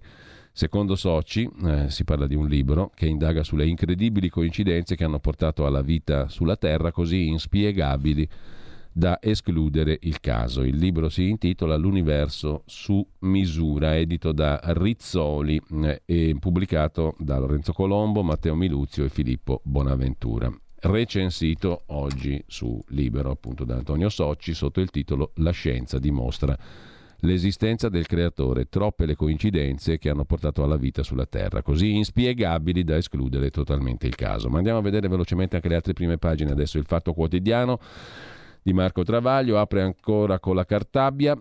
Tutti contro il Movimento 5 Stelle, l'ex presidente del Senato, magistrato Grasso, dice o cambia la riforma o voto no. Salva ladri, salva mafia, la riforma Cartabia, oggi inizia la battaglia in commissione alla Camera. E scrive il fatto sopra la testata la frase del giorno, mentre si litiga tra sì e no vax senza riuscire a convincere gli scettici, ci sarebbero i test salivari. Funzionano, costano poco, sono utili a scuola, ma chi se li ricorda? In primo piano anche il caso Amara, appello dei magistrati milanesi per il collega Storari. Il procuratore generale Salvi lo vuole cacciare, ma anche i GIP e perfino i, perfino i GIP oltre ai PM stanno con lui. E ancora in primo piano sul fatto quotidiano l'economia, se torna l'austerità europea il recovery è da buttare, non ci salveremmo più. Il solito fantasma del patto di stabilità, cioè delle regole di finanza pubblica. Molto drastiche, di austerità da osservare, ci danno i soldi, ci indebitiamo, ma se torna poi l'austerità siamo finiti, che è un ragionamento tutt'altro che campato per aria. L'inchiesta Mediapart sul virus, quello che la Cina non ha mai fatto sapere, scienziati zittiti, depistaggi, come quello di addossare al pangolino le colpe della pandemia, un collettivo di medici di nome Drastic ha cercato di aggirare la censura. Poi lo vediamo più in dettaglio, questa doppia paginata, il fatto Mediapart, la testata francese. Sempre in primo piano poi la pandemia sta distruggendo musei e teatri, gli effetti collaterali della pandemia. Andiamo a vedere anche la verità. La verità apre la sua prima pagina di stamani con tutte le balle sul Green Pass. Ci raccontano di piazze dominate da fascisti e Novax. Invece la protesta è trasversale e non è antiscientifica. Anche chi si è immunizzato, soprattutto con una sola dose, si contagia e contagia. Il passaporto dunque il Green Pass è decisione politica discutibile. L'Unione Europea approva 5 farmaci contro il Covid e i vaccini perdono l'ok emergenziale. Che succede? Questo lo racconta a pagina 2 della Verità Patrizia Floder-Reiter. Poi vedremo meglio anche questo articolo. 5 cure a settembre il vaccino traballa. I primi farmaci riceveranno l'autorizzazione dell'Europa in autunno, cinque cure che non sono naturalmente il vaccino. Il loro arrivo mette in dubbio il futuro dei preparati, dei vaccini approvati in via emergenziale perché mancavano alternative. Ora l'Agenzia Europea del Farmaco potrebbe sospenderli, i vaccini, e ordinare di riprendere la sperimentazione sulle cure. Cinque cure saranno autorizzate a settembre.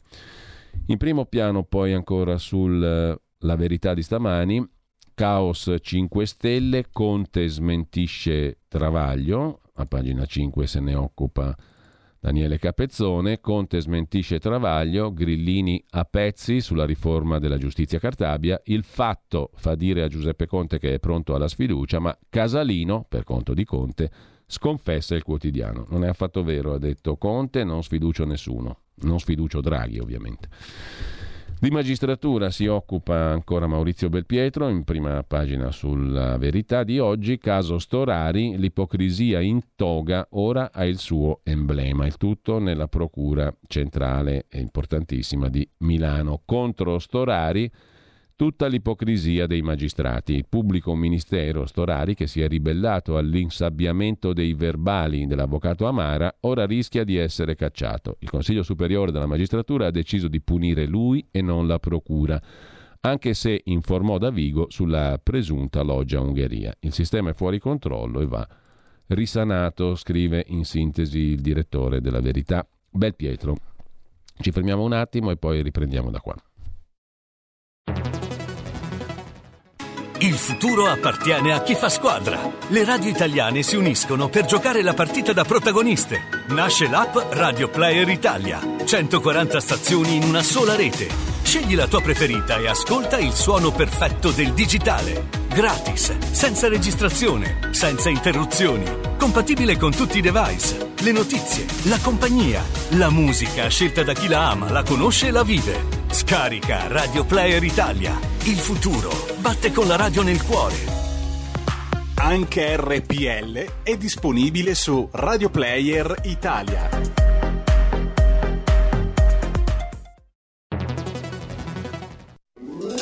Stai ascoltando RPL. la tua voce libera, senza filtri né censura. La tua radio.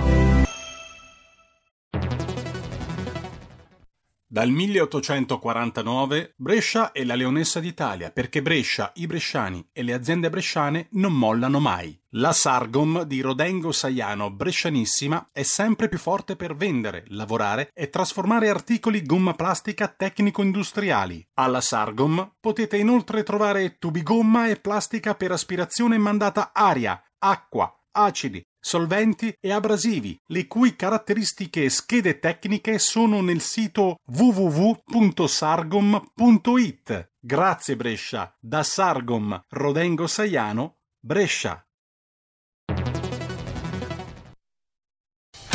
Porta con te ovunque RPL la tua radio. Scarica l'applicazione per smartphone o tablet dal tuo store o dal sito radiorpl.it. Cosa aspetti?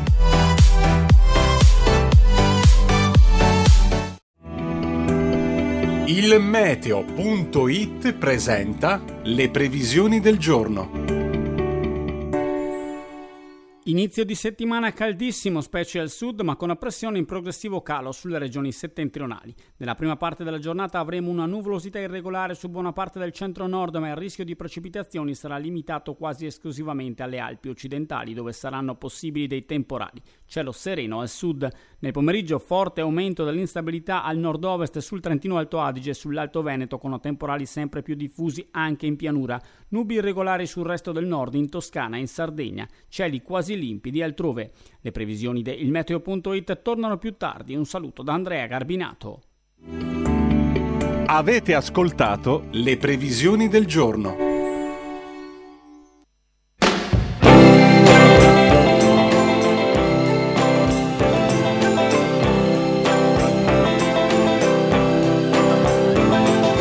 Once upon a time you dressed so fine, threw the bumps of dime in your prime. Then you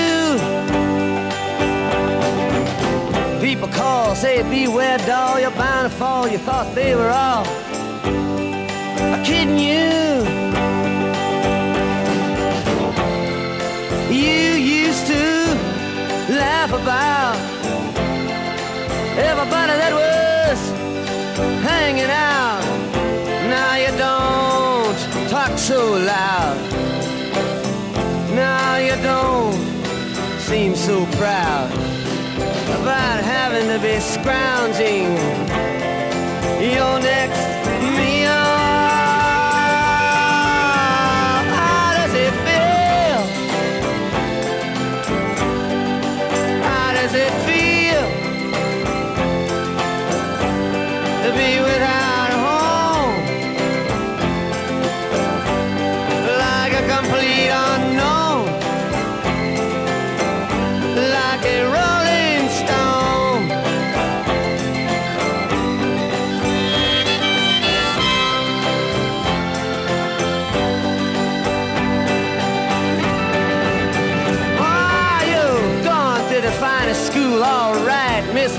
you know you only used to get juiced in it. Nobody's ever taught you how to live out on the street, and now you're gonna have to get used to it.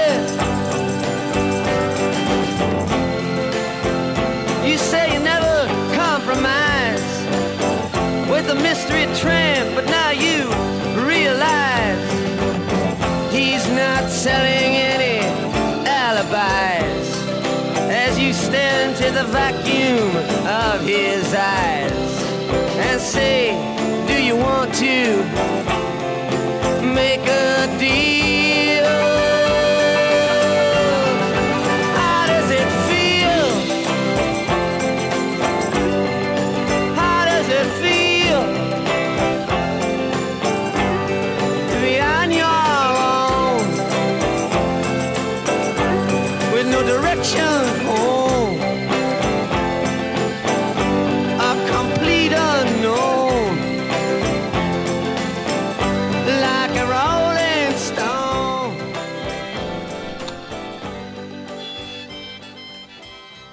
effetto ti fa? Che effetto ti fa non avere un posto dove stare, nessuno che ti conosce, like a Rolling Stone, come un sasso che rotola via. Era una celeberrima canzone, questa che conoscete senz'altro tutti, Like a Rolling Stone di Bob Dylan Usciva in questo weekend il 24 luglio, ma del 1965, ed era anche una canzone ispirata a un tono morale o moralistico, se volete, eh, ispirata a una ragazza che Bob Dylan conosceva, Eddie Sedgwick, attrice e musa ispiratrice di Andy Warhol, che morì a soli 28 anni distrutta dalla droga. E la canzone è una critica verso questa ragazza senza valori profondi che si fa irretire dal mondo dell'arte dello spettacolo, dalle luci del varietà per così dire, fa una brutta fine perché è lei che ha pochi valori, che vale poco.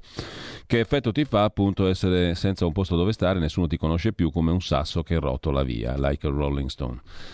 24 luglio 1965, torniamo alla stretta attualità e mh, mm, oggi mh, mm, eh, dalle ore 13 alle 15, eh, come in questa parentesi di luglio estiva, abbiamo con noi Malika Zambelli e Luca Procaccini per bungee jumping. Si salta giù nel vuoto ma con l'elastico. Buongiorno Malika. Buongiorno. Come stai? Sì, sempre in sicurezza eh, e non like a Rolling Stone. Eh, esatto. bene, grazie, bene, bene. E sono felice perché oggi abbiamo Enzino Iacchetti nella prima parte della puntata. Enzo Iacchetti, che... mitico. Sì, mm. il mitico Enzo, sì, che ci racconterà della sua tournée che sta facendo in giro per l'Italia per distribuire questo libricino che ha intitolato Non è un libro perché dice una raccolta di pensieri che io ho, eh, ho fatto durante questo periodo di difficoltà che stiamo vivendo tutti noi. Ha iniziato a scriverlo durante il primo lockdown e quindi insomma ci racconterà un po' innanzitutto come è nata l'idea di questo libro e eh, di cosa tratta e poi di questa bella iniziativa che sta facendo perché il libro, tournée... il libro, è finalizzato a, a, una, a, un obiettivo preciso, no? Esatto, sì, che è quello di comprare ambulanze. Infatti lui sta facendo questa tournée al fianco della Croce Rossa Italiana proprio per raccogliere donazioni eh, che, che insomma vengono fatte per l'acquisto di questo libricino. E oggi mi pare che si trovi a Cattolica, quindi per chi volesse incontrarlo, perché tra l'altro è lui che consegna direttamente il libricino, insomma un'iniziativa molto bella devo dire. Mm. Quindi parleremo un po' di questo, vabbè poi anche della sua carriera nel mondo dello spettacolo sempre limitatamente ai tempi radiofonici e, e, poi nella seconda parte invece Luca Procaccini mi abbandona perché è ancora in Sardegna, quindi non lo, non lo trattengo tutto il tempo e parlo di moda, di, di moda con eh, due grandi del settore, uno è Paolo Venuta che è un hairstyling, eh, uno dei più importanti d'Italia, e poi eh, Pinella Passaro che invece è è una stilista di abiti da sposa e non solo, però con lei parleremo principalmente di wedding, quindi di, di tendenze moda nel, per quanto riguarda gli abiti da sposa, abiti da cerimonia, come sta andando per loro, perché insomma eh, il settore moda è stato veramente colpito fortemente da questa crisi e ci faremo raccontare un po'. Paolo Venuta ci racconterà quali sono le tendenze capelli, insomma, Bene. un po', parliamo un po' di moda anche, che è la mia passione, quindi la seconda ora sarà dedicata a questo. Benissimo, allora appuntamento alle 13. alle 13. benissimo, grazie a Malika. Gra- grazie, grazie a Malika Zambelli, grazie mille. A più tardi. Malika, intanto eh, brevissimamente alle 9.30 la conversazione settimanale con Riccardo Molinari, capogruppo della Lega alla Camera e segretario della Lega in Piemonte. Alle 10 parleremo di referendum. Alle 9 e un quarto, prima della fine della rassegna stampa, come tutti i lunedì, invece la nostra rubrica con eh, Carla De Bernardi, il cimitero monumentale di Milano e eh, quest'oggi avremo modo di parlare di un argomento in particolare, ovvero di approfondire la storia dei due capolavori più ammirati del Monumentale, entrambe opere di Giannino Castiglioni, l'Edicola Campari e il Golgota. E scopriremo anche la figura di Antonio Bernocchi, un senatore industriale tessile di Castellanza Particolarmente interessante la sua storia, come vedremo, e sono storie che riguardano non solo la città di Milano, come abbiamo più volte sottolineato, ma in questa piccola città che è il cimitero monumentale di Milano c'è veramente una gran parte della storia e delle storie che riguardano il nostro paese. Eh, e mm, intanto questi sinteticamente gli appuntamenti di giornata alle ore 12 mh, mm, Moira Romano con il suo talk live si occupa di un paio di questioni estremamente delicate e importanti, ovvero la fecondazione medicalmente assistita, la medicina rigenerativa e poi la donazione di organi, tessuti, cellule, midollo, sangue del cordone ombelicale e cellule riproduttive per la fecondazione assistita, con due medici di primo livello a discuterne dalle 12 alle 13. Mentre Adesso torniamo alla rassegna stampa di oggi, eravamo alla prima pagina della verità, ci ritorniamo appunto per vedere anche gli altri argomenti. Intanto le interviste del lunedì, anche sulla verità ha intervistato Luca Bernardo, il candidato sindaco del centrodestra a Milano. Per Sala Milano è sicura? Mi chiedo se ci viva davvero. In certe zone la sera spariscono i residenti e restano solo gli spacciatori. Il sindaco non lo sa perché non è tra la gente e campa di successi altrui. Una calunnia, l'accusa di portare la pistola in corsia, dovrò querelare. Draghi, chi ha dubbi sui vaccini, non si convince con le frasi a effetto, dice Bernardo, che è anche medico pediatra, appunto primario. Primario di pediatria all'ospedale Fate Bene Fratelli. E eh, sempre dalla verità di oggi, a proposito di interviste, c'è da segnalare l'intervista a Mario Tronti voce storica della sinistra italiana, teorico del marxismo operaista, già senatore del PD, prima PDS, e negli anni di Berlinguer membro del comitato centrale del Partito Comunista. La sinistra si è smarrita inseguendo l'individualismo, dice Tronti. La decadenza è partita col passaggio dall'industrialismo alla globalizzazione e al virtuale. I diritti, prima quelli sociali. Ho dubbi sul disegno di legge ZAN. È stata creata un'unione economica europea. Io penso a un'unione politica e federale. Se l'Unione Europea non diventerà questo, finirà schiacciata. E sempre in tema di interviste, sulla verità di oggi, l'intervista al giornalista Tony Capuozzo, storico inviato di guerra. Senza famiglia e patria crolla tutto. L'Occidente ha perso slancio, ne è prova l'inverno demografico. Hai voglia a incentivare le nascite. Abbiamo cresciuto generazioni di edonisti irresponsabili. La speranza sono le piccole comunità.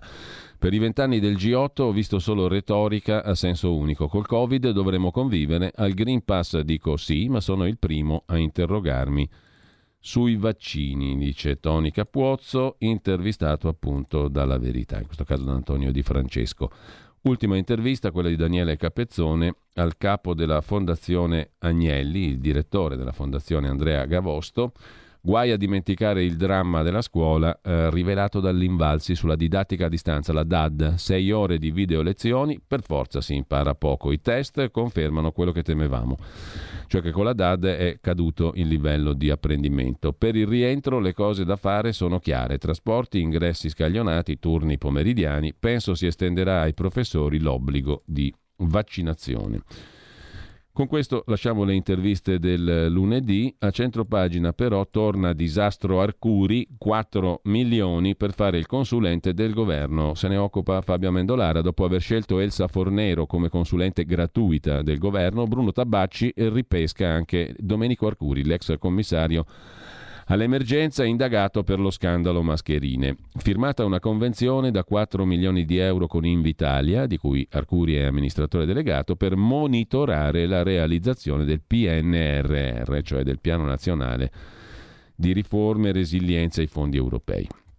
In primo piano sulla verità anche l'inchiesta sulla rete idrica Colabrodo. Siamo ultimi in Europa. A dieci anni dal voto che la consacrò bene di tutti, la rete idrica italiana è un affare di nessuno.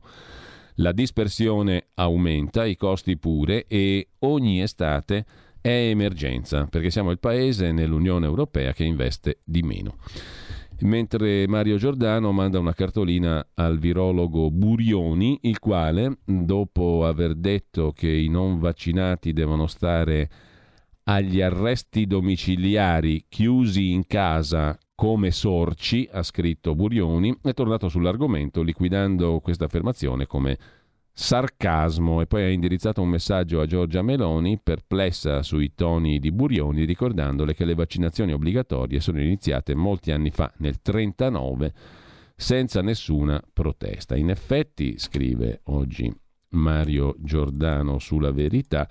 Nel 1939 nessuno protestò contro le vaccinazioni, anche perché nel 1939 c'era in Italia qualcosa che assomigliava al regime fascista. Nel 1939 era un po' difficile protestare eh, visto che si era in dittatura mm, e sempre rimanendo alla prima pagina della verità, scusate mi si è inceppato il mouse, Adesso ci arriviamo, eh, rimanendo, dicevo, alla prima pagina della verità, intanto il pezzo di Giordano Suburioni prosegue a pagina 23 eh, e mh, dicevo, chiudiamo dalla prima pagina della verità con un altro tema, un'altra inchiesta sui sindacati fantasma a rovina dei lavoratori, perché quattro contratti su dieci sono firmati da sindacati che non rappresentano nessuno o quasi, così ci troviamo di fronte a centinaia di accordi collettivi che sono perfettamente validi e legali, ma anziché i lavoratori proteggono i padroni furbetti.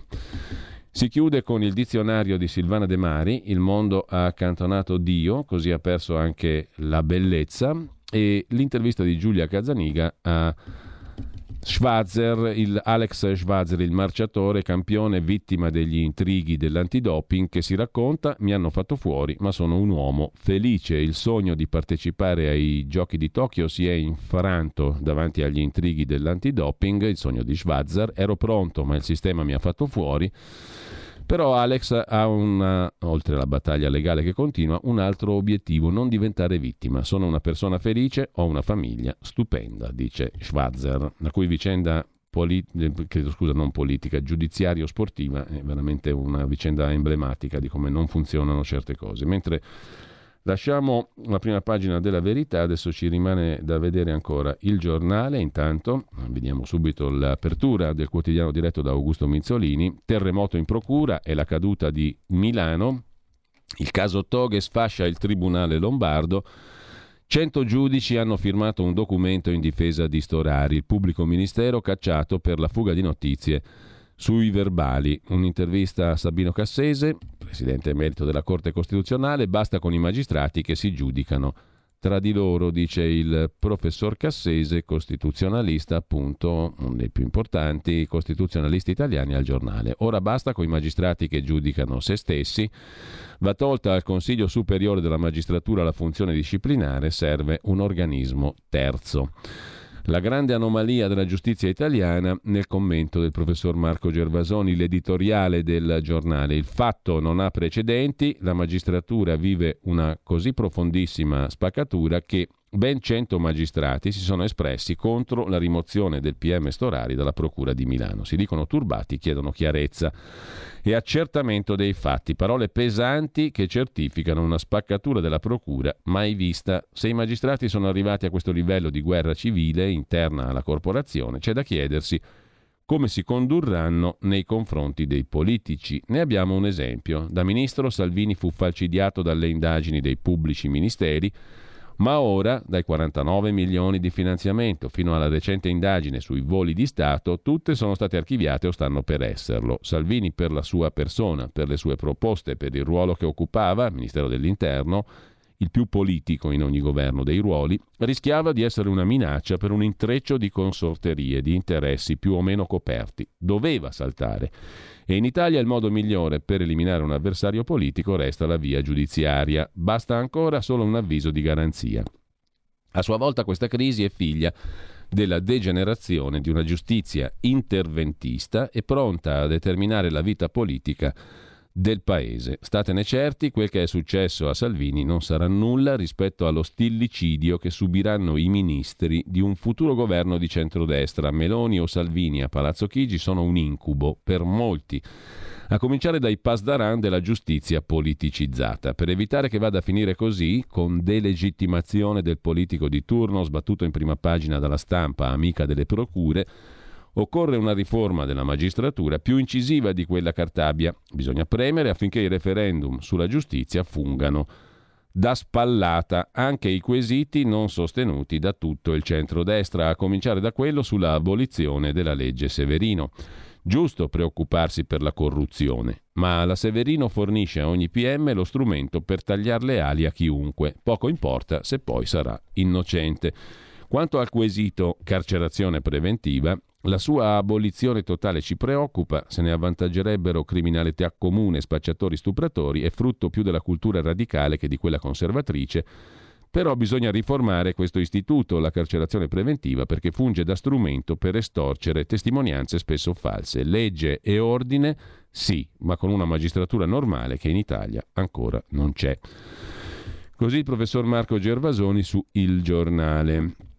Tra gli altri argomenti, anche il giornale mette le foto terribili della Sardegna. Le prime fiamme sono iniziate venerdì notte. Incubo di fiamme in Sardegna.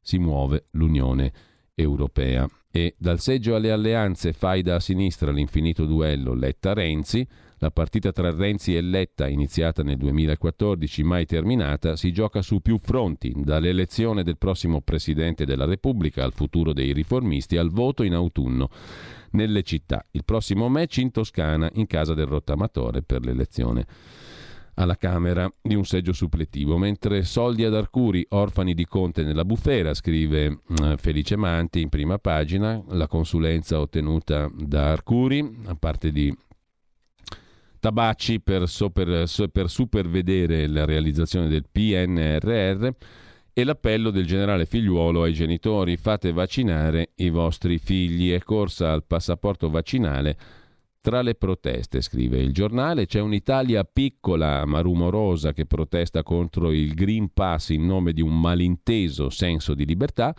E c'è un'Italia maggioritaria che, testa bassa, lavora per cercare di riaprire con un accettabile grado di sicurezza a settembre. Un'Italia che ha il suo simbolo nel commissario al piano vaccinale figliuolo, scrive il giornale in prima pagina. E poi, ma che fascista, il Green Pass è un'idea del Settecento, scrive ancora il giornale in, in, prima, in prima pagina. L'idea del certificato è vecchia di secoli, come anche la lotta dura alle malattie. Per garantire l'immunità delle persone, già la Serenissima rilasciava attestati senza i quali non si viaggiava, per salvare salute e affari, scrive il giornale. E chiudiamo dal giornale con quali sono le grandi opere del PNRR che nessun ricorso al TAR potrà più fermare dopo l'ok delle Camere che sblocca i cantieri. Questo lo vedremo a parte, mentre dal giornale andiamo a vedere anche la prima pagina del giorno, Nazione, Resto del Carlino, il quotidiano nazionale che apre con eh, la foto anche qui terribile di una serie di auto incolonnate su una strada e dietro il cielo percorso dalle fiamme. In fuga dai roghi, turisti sfollati per le fiamme in Sardegna, Canadeo dalla Francia, dall'Oristanese all'Ogliastra, una catastrofe ambientale. Così scrive eh, la quotidiano eh, nazionale in prima, in prima, pagina. Adesso ci ritorniamo sopra perché l'altro titolo invece ha a che fare con il pass ai dodicenni e i dubbi dei genitori. In Francia si corregge il tiro, limite a 18 anni. Figliuolo insiste in Italia a vaccinare gli adolescenti per fermare le varianti e i virologi sono con lui. Reportage nelle discoteche di Rimini trasformate in ristoranti, il popolo della notte balla nonostante divieti e multe. L'articolo di fondo, firmato da Gabriele Canè, una campagna per rassicurare chi ha paura, le piazze Novax. Ripartiamo da Draghi, l'appello a non vaccinarsi è un appello a morire, ha detto Draghi, e così stanno le cose. Si può arzigogolare, ma non sul merito che trae la sua forza dalla scienza, quella vera, il contrario dell'incoscienza che si è diffusa in materia, che sabato ha riempito le piazze, ma soprattutto non riempie gli ambulatori, i centri vaccinali, tanti, troppi per essere tutti granitici Novax, per non avere altra bandiera che quella della libertà contro il Green Pass. Bisogna ragionare, distinguere. Così in prima pagina sul quotidiano nazionale. Dal quotidiano nazionale passiamo a dare un'occhiata anche al Messaggero, il quotidiano romano, che mette oggi in apertura la questione del Lazio a rischio. Ci sono più ricoveri. L'Istituto Superiore di Sanità prevede avremo numeri in Lazio da zona gialla dal 20 di agosto ed è allarme contagi anche per i cortei contro il Green Pass. Figliuolo alle famiglie, vaccinate i figli per evitare la didattica a distanza. Così sul messaggero si riassume la situazione in particolare del Lazio, situazione critica.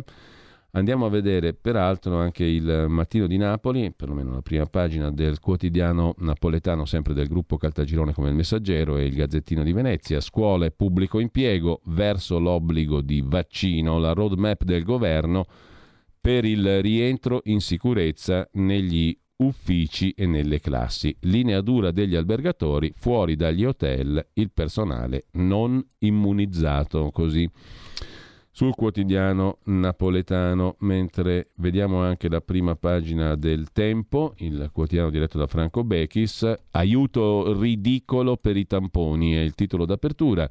Draghi offre solo uno sconticino. Chi non è riuscito ancora a fare il vaccino è obbligato a fare quel test per potersi godere le vacanze, ma costa caro, fra 20 e 50 euro. Il governo ha stanziato 45 milioni fino a ottobre, cioè 4 euro.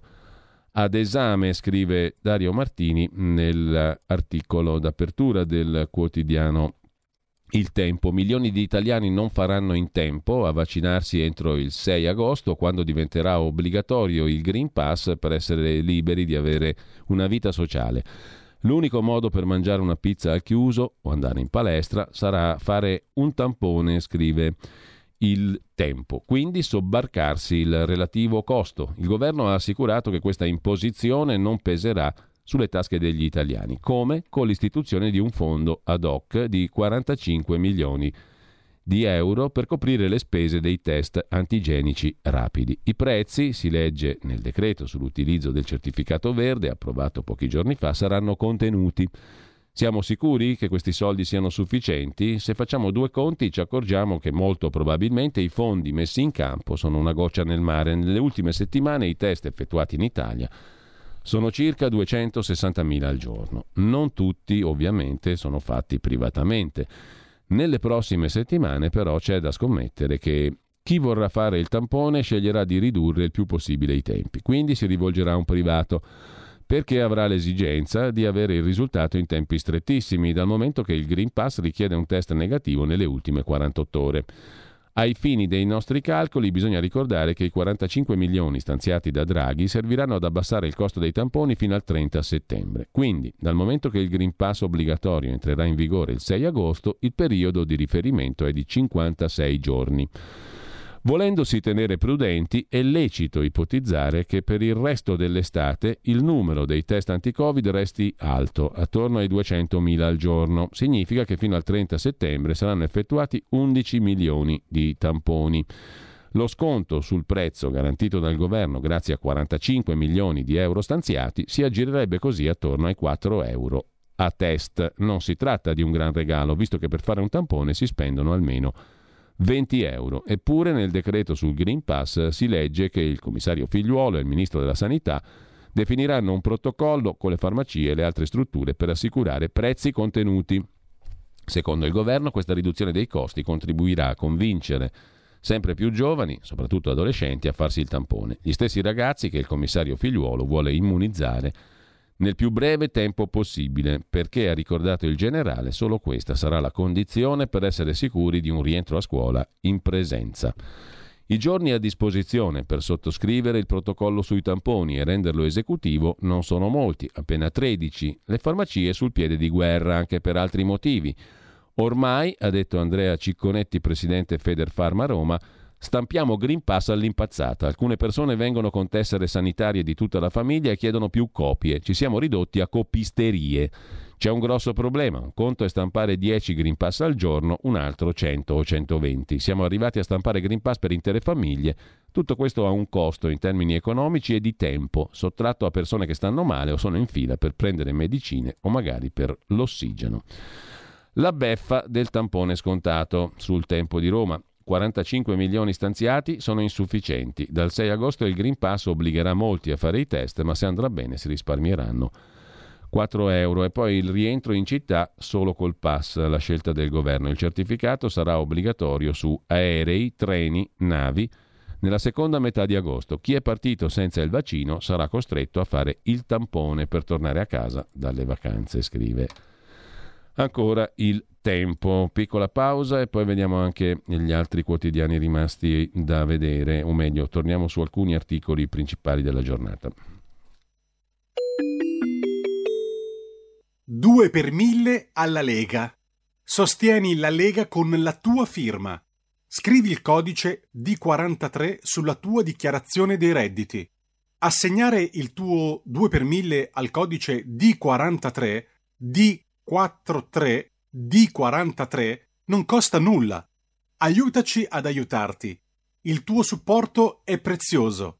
Ricorda, D43 per il tuo 2 per 1000 alla Lega di Salvini.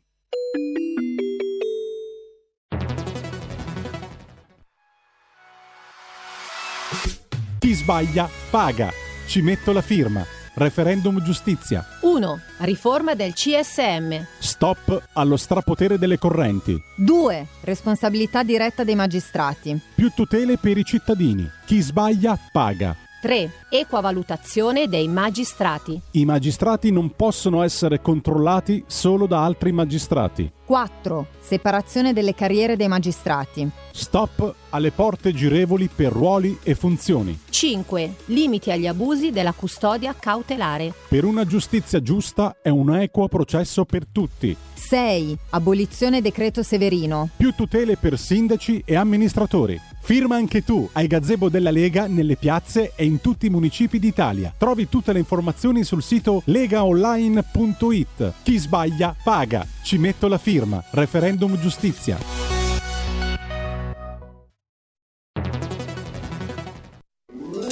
Stai ascoltando RPL. la tua voce libera, senza filtri né censura. La tua radio.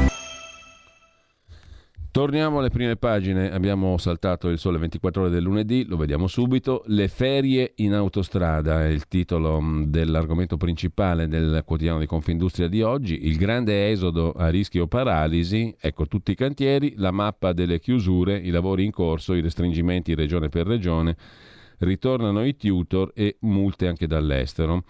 Poi l'università è l'ora delle iscrizioni, lavoro, sconti e aiuti e lo stop estivo alle cartelle esattoriali, ma si paga tutto a settembre. La legge di conversione del decreto Sostegni bis ha nuovamente rinviato le principali scadenze per versare le imposte e gli altri carichi affidati all'Agenzia delle Entrate e Riscossione ma nonostante la tregua di Ferragosto sull'invio di 60 milioni di cartelle, entro il 30 settembre i contribuenti dovranno comunque passare alla cassa per saldare i debiti fiscali legati agli atti in scadenza dall'8 marzo del 2020 in poi. Mm, In più, da agosto parte una serrata tabella di marcia verso eh, i versamenti legati alle rate di eh, rottamazione e eh, saldo e stralcio. Così eh, lo stop estivo alle cartelle, ma si paga tutto a settembre. Vediamo anche Italia Oggi 7, un attimo solo che ci arriviamo.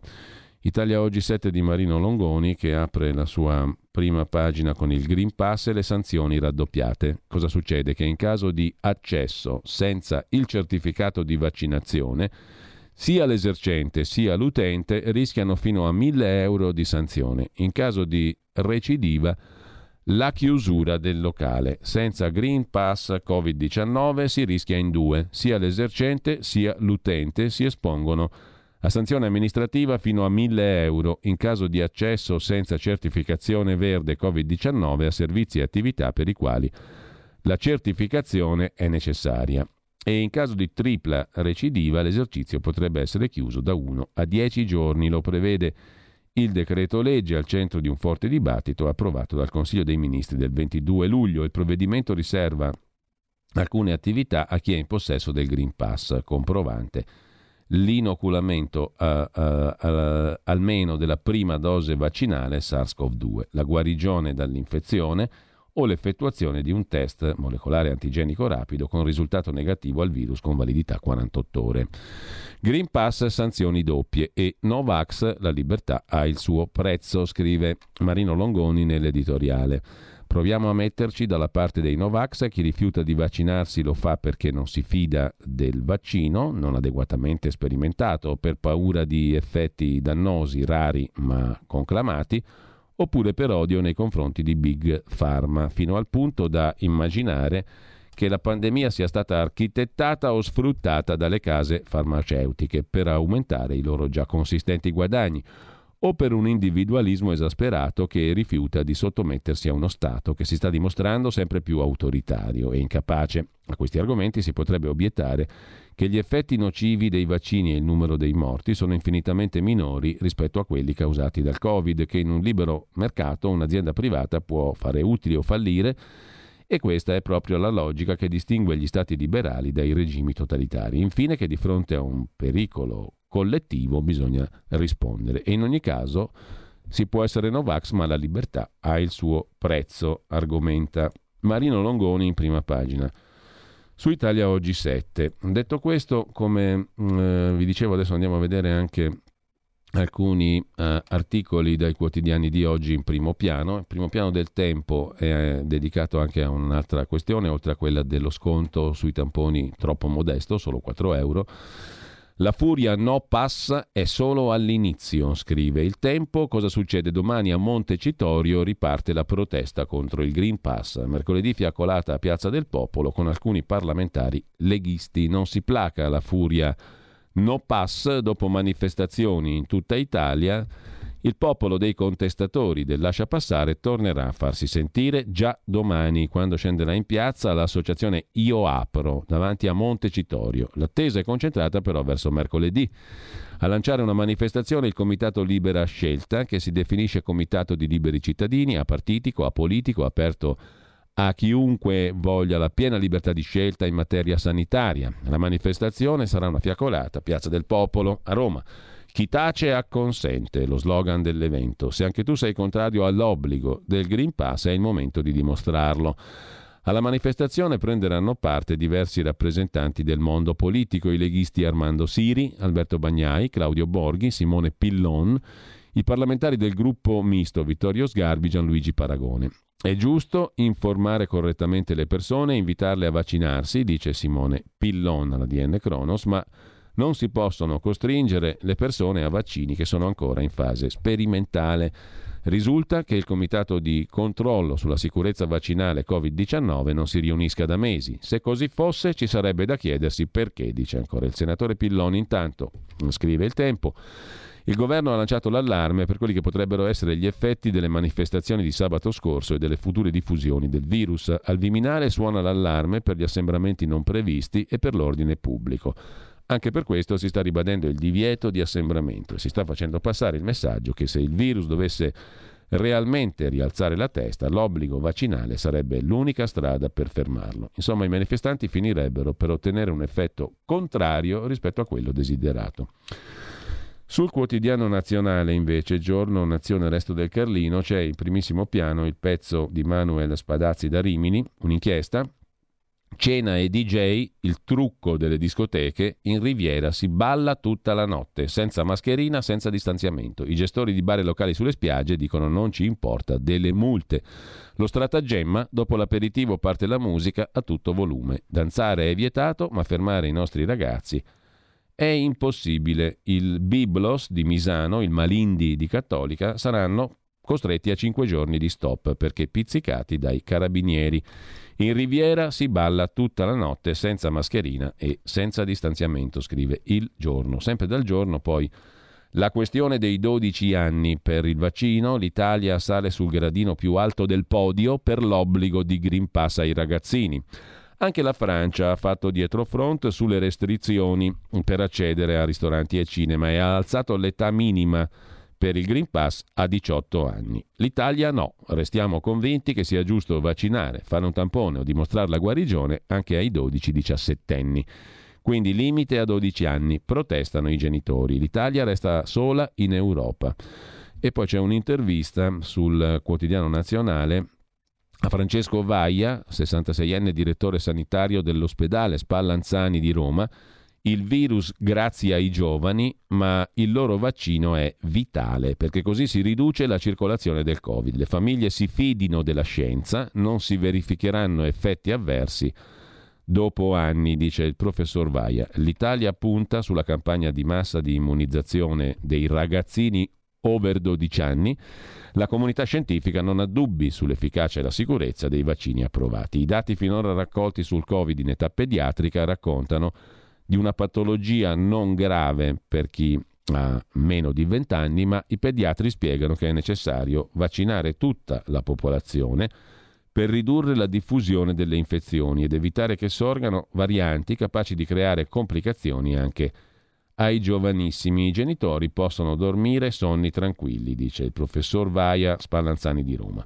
Nel Medioevo si poteva credere che nascessero bambini con la testa d'elefante, l'unico dato certo è che sotto ai 12 anni non abbiamo studi che garantiscano la vaccinazione. Ma in ogni caso, dice il professor Vaia, il virus sì grazie ai giovani, ma il loro vaccino è vitale perché si riduce la circolazione della malattia. Sempre sul quotidiano nazionale poi c'è un'intervista a un certo Matteo, imprenditore, sessantenne dell'upper class fiorentina, il cognome non lo dice neanche sotto tortura, non sono pazzo, dice quest'uomo, ho soltanto paura. È l'altra faccia della piazza. No Vax, scrive il quotidiano nazionale. Temo gli effetti collaterali, dice il signor Matteo. Temo di poter morire, di restare invalido, di lasciare orfani i miei figli. Mi sentivo isolato e deriso, ho manifestato per trovare una motivazione nobile alla mia fobia. Il virus esiste, però dicono che si può curare con farmaci poco costosi. Lo Stato impone un obbligo di fatto, ma senza assumersene le responsabilità per eventuali danni futuri, scrive il quotidiano nazionale, riassumendo uh, le affermazioni di questo signore che è sceso in piazza con i Novax, ma non sono pazzo, ho solo paura, dice il signor Matteo. Ci fermiamo e poi la piccola città con, eh, con eh, Carla De Bernardi, tra pochissimo.